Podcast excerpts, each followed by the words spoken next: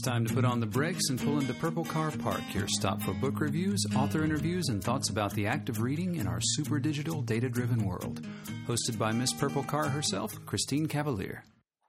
Welcome, everybody. It's Christine Cavalier from Purple Car Park. Today on our show, we have Dr. Richard Settersten. Dr. Settersten holds a PhD in Human Development and Social Policy from Northwestern University. Dr. Settersten is currently on the faculty of Oregon State University where he holds the chair of the Hallie Ford Center for Healthy Children and Families. He is the author, along with writer Barbara Ray, of Not Quite Adults Why 20 somethings Are Choosing a Slower Path to Adulthood and Why It's Good for Everyone. Welcome, Dr. Settersten. Thanks, Christine. Also, today we have a young entrepreneur called David Spinks. Mr. Spinks is a founder of blogdash.com, a service that focuses on blogger outreach, along with other projects like Scribnia.com and his own personal blog, whatspinksthinks.com. David is a founder and host of the Under 30 Professionals Group. The U30 Pro Chat on Twitter on Thursday nights is a vibrant conversation for millennials by millennials on topics that affect their lives. Welcome, Mr. Spinks. Thank you so much. Let's explain very quickly what a Twitter chat is, David. Sure. Twitter chat is just gathering. Sometimes it's weekly, sometimes biweekly or monthly. Ours is once every week where people pretty much all gather on Twitter they all follow one hashtag. In our case, it's hashtag U30Pro. And you pretty much just have a discussion. We'll ask questions on a specific topic each week, and everyone answers and discusses it. If you go to meetup.com slash U30Pro, there's our meetup page everywhere there. So you can sign up for whatever city you're in. And yeah, we'll be doing a lot more in all different cities. You welcome all professionals of all levels, I assume. Yeah, we we encourage all professionals, young or old, or experienced or not experienced. Um, the idea is to bring in and have a really good discussion. So it's really valuable to have more experienced professionals in there to provide insight from their experience and to uh, just give advice wherever applicable. And they get a lot of value of it out of it too because they learn from young professionals about how often they like to uh, jump from job to job or how to apply for jobs, and they can just kind of get an idea of what young professionals are doing today. Not Quite Adults by Richard Settersten and Barbara Ray Why 20 somethings are choosing a slower path to adulthood and why it's good for everyone. This book basically goes over a lot of research and a lot of anecdotal stories from people in the field. Is it mostly from surveys? That's right. So um, the MacArthur Foundation brought together, uh, well, about a dozen of us from different fields sociology, psychology, economics, public policy to kind of take a fresh look at what's happening in the period of life between 18 and 34. In a way, they were so forward thinking. Um, there have been some big shakeups in this period of life, especially when it comes to things that we normally think about as traditional markers of adulthood, like leaving home, finishing school, finding work, getting married, having kids, right? Those are all kind of big sociological markers that matter a lot to the well being of a society. So we analyzed about two dozen major national surveys, sometimes going back as long as 100 years if you look at the census, for example. Um, and then we also draw on in person interviews with about 500 young people in five different sites across the U.S. And the in person interviews, the, the anecdotes, as you say, uh, really help bring those stories to life. And what would you say is the general temperature out there for the 20 somethings or the millennials? Yeah, so, you know, this is exactly why we wanted to write this book. There was so much that seemed socially relevant here that, you know, we wanted to take some of our messages to the streets to kind of help young people, their parents, educators, policymakers, kind of all understand what's going on and what to do about it. And, and one of the major factors for us was that there's so much negative conversation in the public about young people today. And yet so much of our research evidence really runs counter to it. And, and so it was a major impetus to kind of say, here's an amazing amount of evidence that can really shatter so many of the assumptions that we're quick to make about young people today. Right, and you talk in the book about swimmers and treaders. What's a swimmer and what's a treader? A typical swimmer is a young person who's got, say, strong support of their parents. That's not just about money. I mean, it is about money to some degree, but it's especially about guidance and emotional support, good sense of their futures, really strategic decisions that are a good match to their skills and abilities. And they got a good sense of how to get from here to there. In contrast to the swimmers, the treaders are, you know, probably not the kind of kids who in an earlier era would have gone to college. They've heard that college is the way. They're not sure where it's all going or what they want to do. Maybe they're moving through lots of majors or switching institutions or going from a four year to community college. Often these are first generation college students who uh, who might have supportive parents, let's say, but whose parents really don't have the know how about how to get into and make it through college. Right. Those are you know kids who are, are treading hard, who say skipped college and are are working I mean, very often these the, the kids who are treading are in really low-paying service work that comes with no benefits or that has really limited opportunities for moving up. I mean, they're having trouble making ends meet in, in, getting through the through the days, letting alone having enough to raise a family on. Right. Right. These are the kinds of kids that we're really wanting to turn attention to to figure out what we can do to improve uh, the routes they're on. And David, how did your own education work out? Yeah, so for me, college was always something that I knew I was going to do. I, I definitely wasn't raised in a wealthy family, but we did okay. And my parents were definitely the types that were always extremely supportive and wanted me to succeed and wanted me to go to college and, you know, get a good job and do well in my career. So I went to college right after high school, did the four years, went to a state school. It was all pretty straightforward. When I got to college, you know, I really didn't know what I was what I was going to do. And I, I, know Rick, you you spoke a little bit about how some students will just jump around from major to major and they don't have a clear set of goals. I mean, in my experience, like no student, no young person really has a very clear understanding of like, all right, I need to do this and this and this mm-hmm. and this, and then I'll be happy. Right. I think everyone's kind of just figuring out their way as they go. Um, for some people, it clicks sooner than others. Um, there's some like I, I switched majors a couple times. I started off undeclared, then I went to poli sci, then I ended up in business, and I ended up sticking with business just without having any real idea of what I wanted to do with it. I know a lot of other friends or other students that ended up um, having to stay in college for an extra year or finish still not knowing what they want to do. Dr. Settersten, Rick, you say it's why 20 somethings are choosing a slower path to adulthood. Do you really think it's a choice?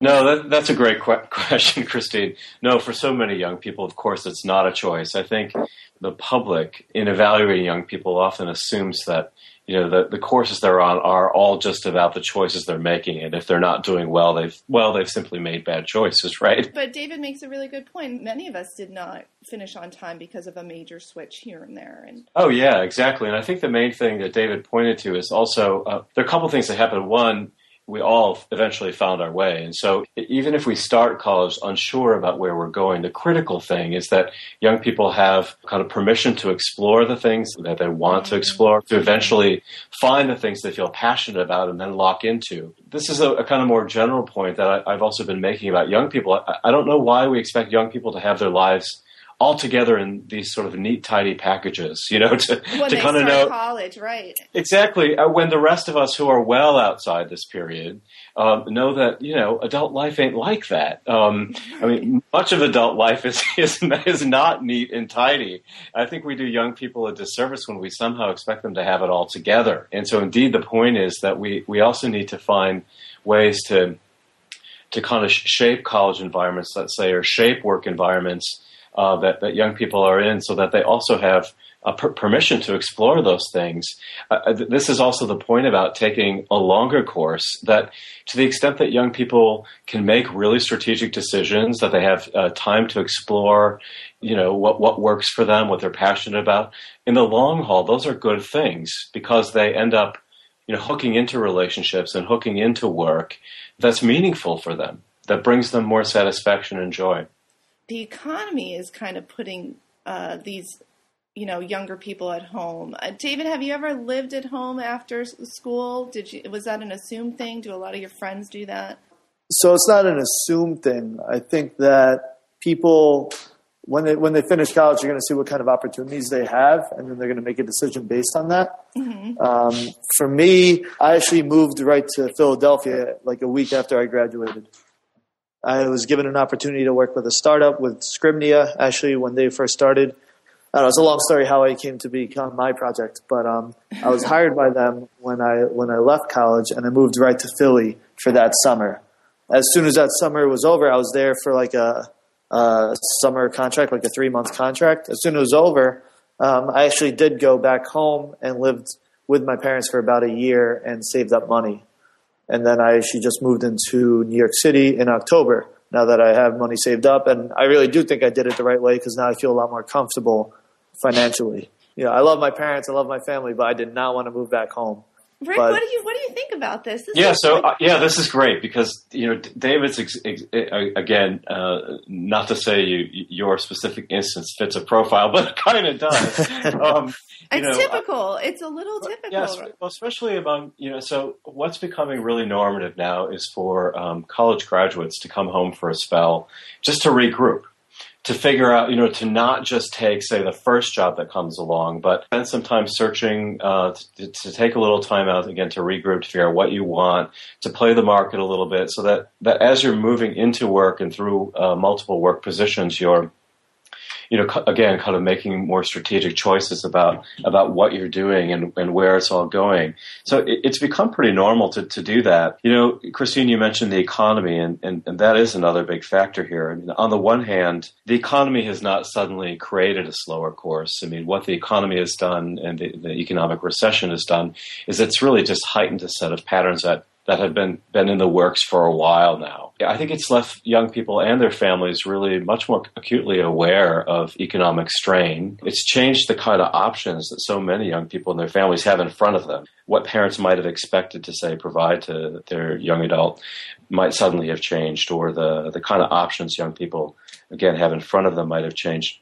But I think living at home has become, in part, more permissible because of the economy. Because people can kind of point to something out there to say, you know, because things are really crummy on the outside, I'm making a decision to stay at home. And, you know, there's still a lot of shame around living at home in our society, but I think the economy becomes a kind of a, a safe thing to point to. And and what our work is showing is that living at home can be a really smart economic decision, you know, if it allows people to be in school or to take apprenticeships or internships, or if it allows them, as David was saying, to save some money so that you have a stronger launch when you do go. Living at home keeps a whole lot of young people out of poverty. And again, from our vantage point, that's a great thing. Right. In the book, you said 18, between the ages of 18 and I think it was 23, Four. or 24, 50% of them are, are living at home.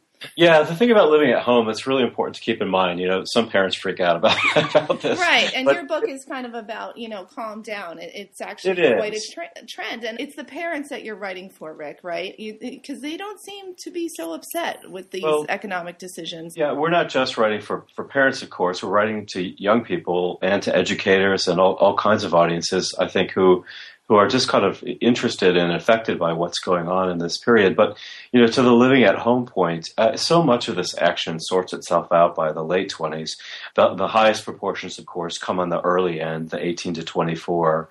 And they, and they march downward pretty seriously um, as you move through the late 20s and into the early 30s.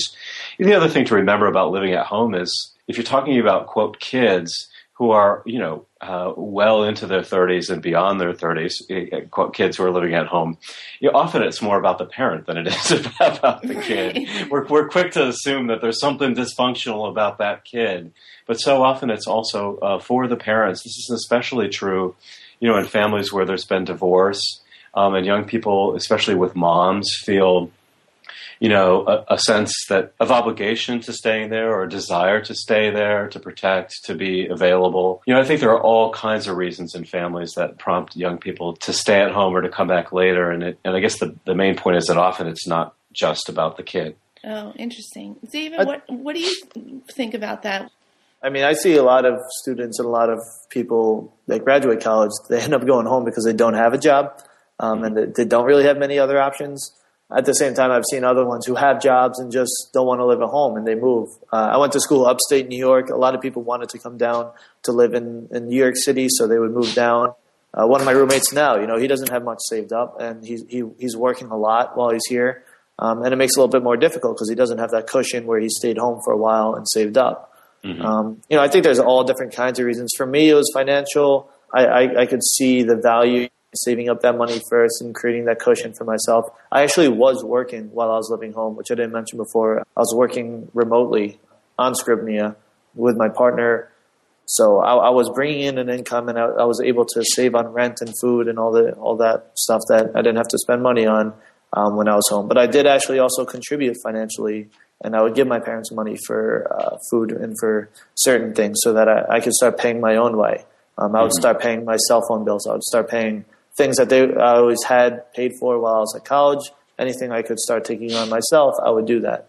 Yeah, um, that, that's great. Also, very typical of what's happening in this period. And you know, David mentioned well a couple of things. I mean, just friends kind of waiting it out to, to get a job, a job, not even the right job. Right. um, and you know, the bottom line is that you know it does take longer today to find jobs that that allow you to live independently and you know even in for later to raise a family on. And it takes more resources to get launched today um, especially when you add in the costs of college but also layering in the, the higher cost of housing and uh, cost of living more generally especially in major urban environments of the kind that you, you all are, are talking about. That, that's just really important for uh, older generations to keep in mind. I mean the world is not the same as it was when they became adult it just amazes me, David, that you and your peer group, some of them anyway, can get along with their parents. Like, you know, that you can live at home and everybody's okay with that. There seems to be a different kind of parent than in generations past. I mean, you know, in all these generational discussions, and I have it a lot because of everything I'm involved in with U30 Pro, uh, we discuss these things a lot amongst ourselves. And, you know, I really think it's important to realize that yeah, generations can be different, but it's more of a result of you know the environment and the world around us than who we are. Mm-hmm. I, I, think people, regardless of when we were born, you know, we're still people. If other generations were in the same exact position as us, I'm willing to bet that you would see very similar trends. David, you've you've made our point exactly. I mean, you know, again, the, a major impetus for writing the book was was to kind of stop pointing fingers at young people and instead to kind of get a much clearer and more nuanced sense of how the world around us has changed and and why it is we we can't simply take old models of life and try to make them work in, in today's world when today's world has done you know an about face relative to just a couple decades ago parents can't give young people advice based on the world that they knew. They we have to give young people advice based on the world that now is. And it's a place where we just can get so hung up as older generations just need to somehow believe that they were different and somehow need, need to believe that right. you know, they did it the right way. And, mm-hmm. and if only young people today did it that way, they'd be better yeah. off. The, the, worst thing we can do is give give young people advice based on uh, on a model of life that just uh, no longer exists. I almost feel like they don't need any advice. They're they're so smart and they're so savvy, and they they. Uh, if only that were true. if only that were true, right? But what about days of old when a multi generational house was a normal thing? Is this different from that? No, so, Christine, that's such a great point. Yeah, so we say, you know, this obsession with this kind of quick start, lockstep life is something that really emerged after World War II. We do young people a disservice when we when we again try to evaluate them using benchmarks that that are out of date. We're kind of trapped in the middle of the last century. It's mid-century, yeah. It's, like, it's yeah. kind of like a 1950s. Exactly, and, and in the decade immediately thereafter. I mean, you know, uh, economic opportunities were ample uh, you know, uh, higher education was still largely reserved for the elite. There were um, there were places to hook uh, young people in who weren't college bound in, into the economy, into productive work, and the social norms at the time. Right? I mean, think about living at home as a simple example. It would have been horrifying to live at home right. at that time in life, at that time in history. And so I think that, it's so important that we cast our lenses back before World War II because it's then that you see that so much of what young people are now struggling with they have they almost have more in common with their peers who are uh, moving into adulthood in the early part of a century, I mean, over a hundred years ago, than they do with their uh, most immediate peers just a, a, decade or two ago. And and the living at home point is a great example of that. Rates of living at home with parents and with extended family members were much higher in the decades before World War II than they are now. right they've it's strayed away from that and we're actually thinking about not downsizing our houses but actually getting bigger ones so we can house parents you know mm-hmm. because we're sandwiched in between parents and kids now. And it used to be that you as your kids got to be 18 they left and you know went for college. And i'm thinking you know what? I said to my husband the other day i, I think we might think about a bigger house after I read your book, actually. Mm. Because, oh, great. He's going to pin it on me. yeah, he is going to pin it on you. Because I, I, read your book and I do a lot of generational research. And I've just been watching the trends as you've been watching the trends. And I just think, well, you know what? This house really isn't big enough for four adults. It's great, you know, for maybe kids, maybe some teenage years, but an actual adult. I mean, David, did you feel like it was at, like a teenager when you were at home, or did you feel like you were another adult living in the house? I definitely felt like I was another adult living in the house, but our house definitely wasn't very big, so we were definitely kind of on top of each other. I'd kind of be uh, stuck in my room. Right, working um, on your laptop yeah, my desk would be in my room, my bed would be in my room. My friend, my friends who would come over, we'd hang out in my room, and you know, if we wanted to go to the kitchen, I'd have to explain my day to my mother. So it, it, definitely starts to weigh on you, and that's why after a year, I was like, all right, I'm moving out. And you know, my parents would have loved for me to stay longer. Like they love having me there and close. I don't know if it's as much the size of a house that matters as much as just the concept that you kind of need to separate and live on your own and start fending for yourself it's important to recognize, as you're both noting, that family relationships have changed. You know, the relationship between parents and kids is different to, today than it once was, and and most of the time it's it's closer and more connected. New kinds of kids don't just come about under the out of the blue, right? I mean, they're produced by new kinds of parents um, who have actively uh, wanted to establish a different kind of relationship with their kids. And David's point is that his parents also quite liked having him there, or at least he Right, and I find that, that a lot of a lot of parents of older kids love having them home. We focus so much on what kids get from parents, and usually the public conversation is about what kids take from parents, right? right. Um, but but we have to also recognize the fact that young people uh, also give something to their parents. It might not be financial. We're quick to focus on what kids take financially, but we're we're not as often focused on what kids are also providing to parents in, in, in emotionally and in, in other domains. And I think it gets back to your point, Christine, about the implications of this for later for aging. Do these kind of closer and more connected relationships now between young people and their parents mean that these young people will also want to take uh, care of their parents, more direct care of their parents when their parents become old? And this is a crystal ball question, but I think um, it's an important one in that young people today may may be receiving a lot of support from their parents, but it may really pay off for parents uh, many decades down the road. Let's turn to a more serious note. The fear of the college loan, investing in college is a good idea, but there are some dark sides to this equation, and, and one of them is predatory lending. It would be more towards what you would call the treaders, the kids who may be looking for a professional level job, not going to college, looking into maybe going to a remote online college mm-hmm. or a community college. And there are forces at work that try to get them to loan money for educations that they may not finish and probably won't finish. But you talk about what's a good investment and what isn't a good investment. How are these kids going to know when the college debt isn't a good investment. Right. So I, I think you're absolutely right, Christine, in, in, pointing to some of these, oh, almost boutique kinds of schools, art schools, uh, chef schools, and then, of course, the explosion in online de- degree getting. That's made the calculation even more complicated. I, I have heard a good bit about the, the predatory nature of some of those institutions, I think you're, you're, right. They're preying on the kids who are, in a way, most vulnerable. They're probably uh, not seeking to attract kids who would have gone into top tier public institutions or Ivy Leagues. They're not seeking to go after kids who seem well positioned for four year degrees. They're going after other pockets of, of young people. And there is a kind of desperation, it seems, among young people in that group because they don't know where else to go.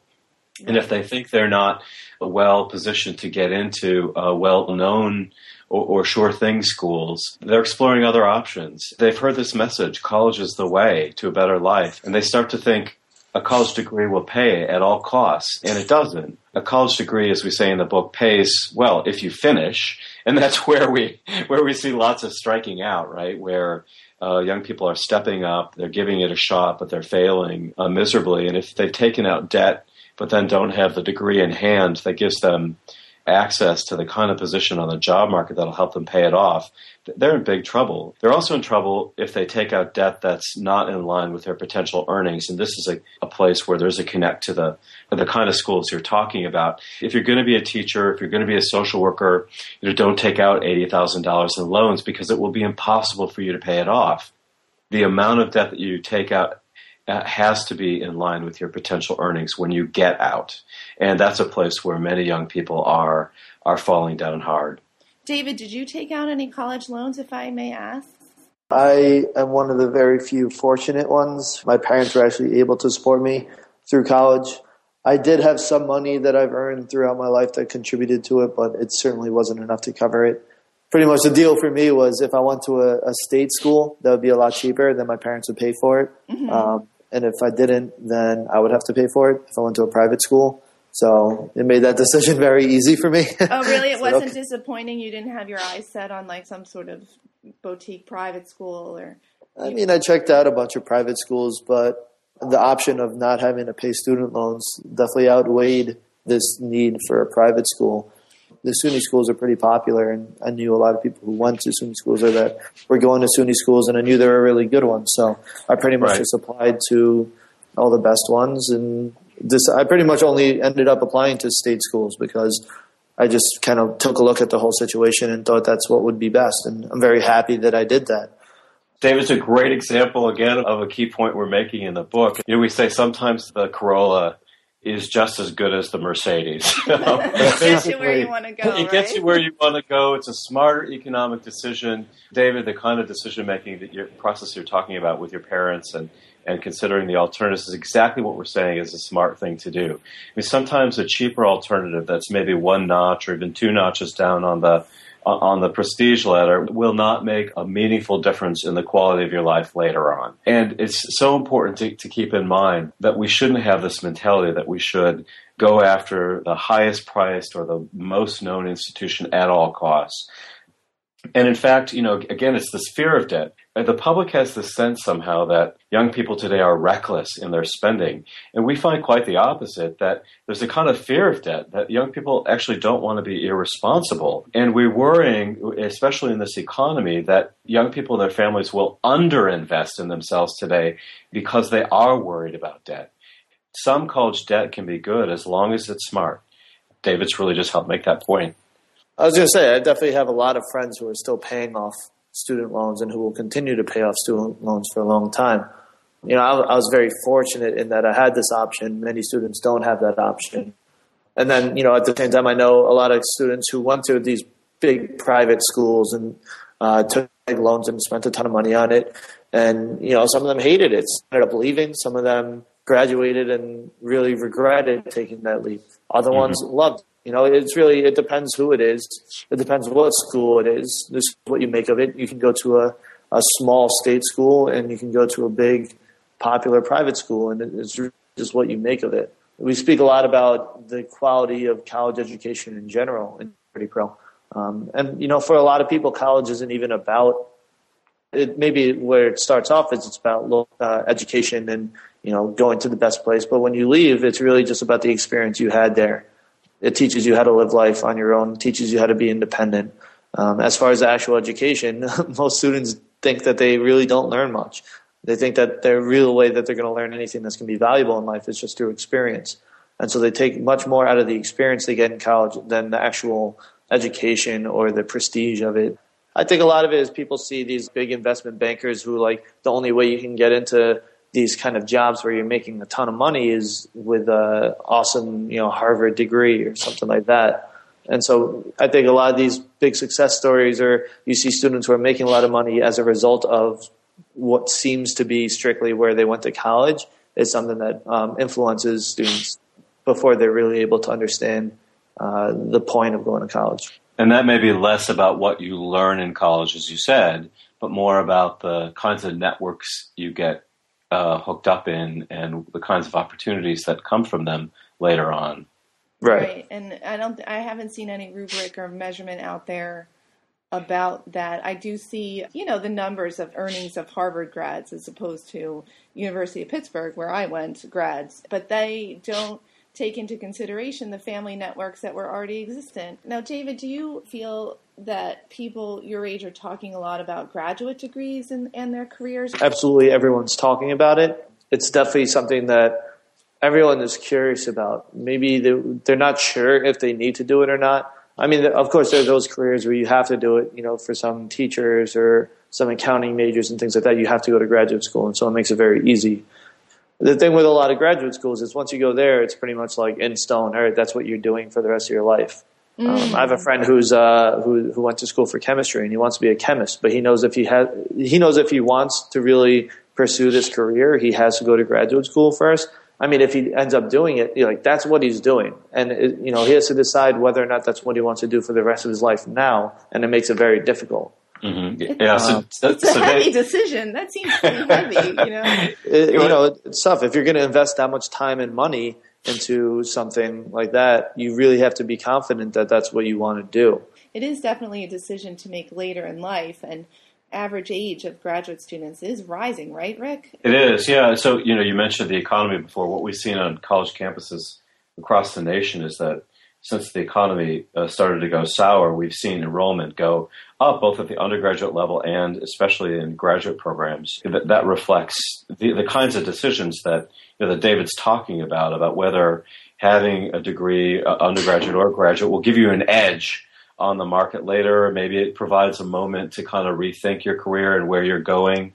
David's other point about his friend the chemist is um, Yeah. is also a great example of how um, how heavy these decisions can seem for young people. That is, that young people who are in relatively good positions and have you know have multiple pathways they might go down feel a heaviness about locking in because it necessarily means you have to let go for now anyway uh, you know the, the other things you might otherwise do you know th- that's very real for young people today i think especially as they're exploring what they might like to be or what they might like to do the locking in can be hard for those who um, who seem to have ample ample options It's a heavy decision to kind of weigh, and it, careers don't go the same way that they used to go. This you were always a log cutter, or you were always a plumber, or you were you were an IBM man. Remember that image? Mhm. We don't have those types of jobs anymore. You don't get to have a career that's in the same company anymore. You know, Right. tides have changed, and hiring managers look at resumes and they see 10 years at the same company. It can actually hurt you. Why aren't you out there trying different things? Why aren't you out there learning? Why are you stagnating for 10 years at one company? I mean, we we spoke about this a lot too. It, it's it's interesting. I think it differs from person to person. Some people feel a little bit more comfortable in the structured environment where they know where they're going. Um, for me, I get bored very quickly. Uh, that's why I love being an entrepreneur and running my own business because every day is different. Working for a company doing the same thing for a long time, or even you know, even if you're working your way up the ladder, you know, it's hard to say. If you're not constantly being motivated, and you're not constantly being you know, thinking creatively and doing something new, it's something that can weigh on you pretty quick. And I, I think that's definitely something that will change as we grow and, um, you know, we start building families and we have more bills to pay and, you know, structure and having a steady uh, source of income, it becomes a lot more important. Um, but right now we just have the world ahead of us, right?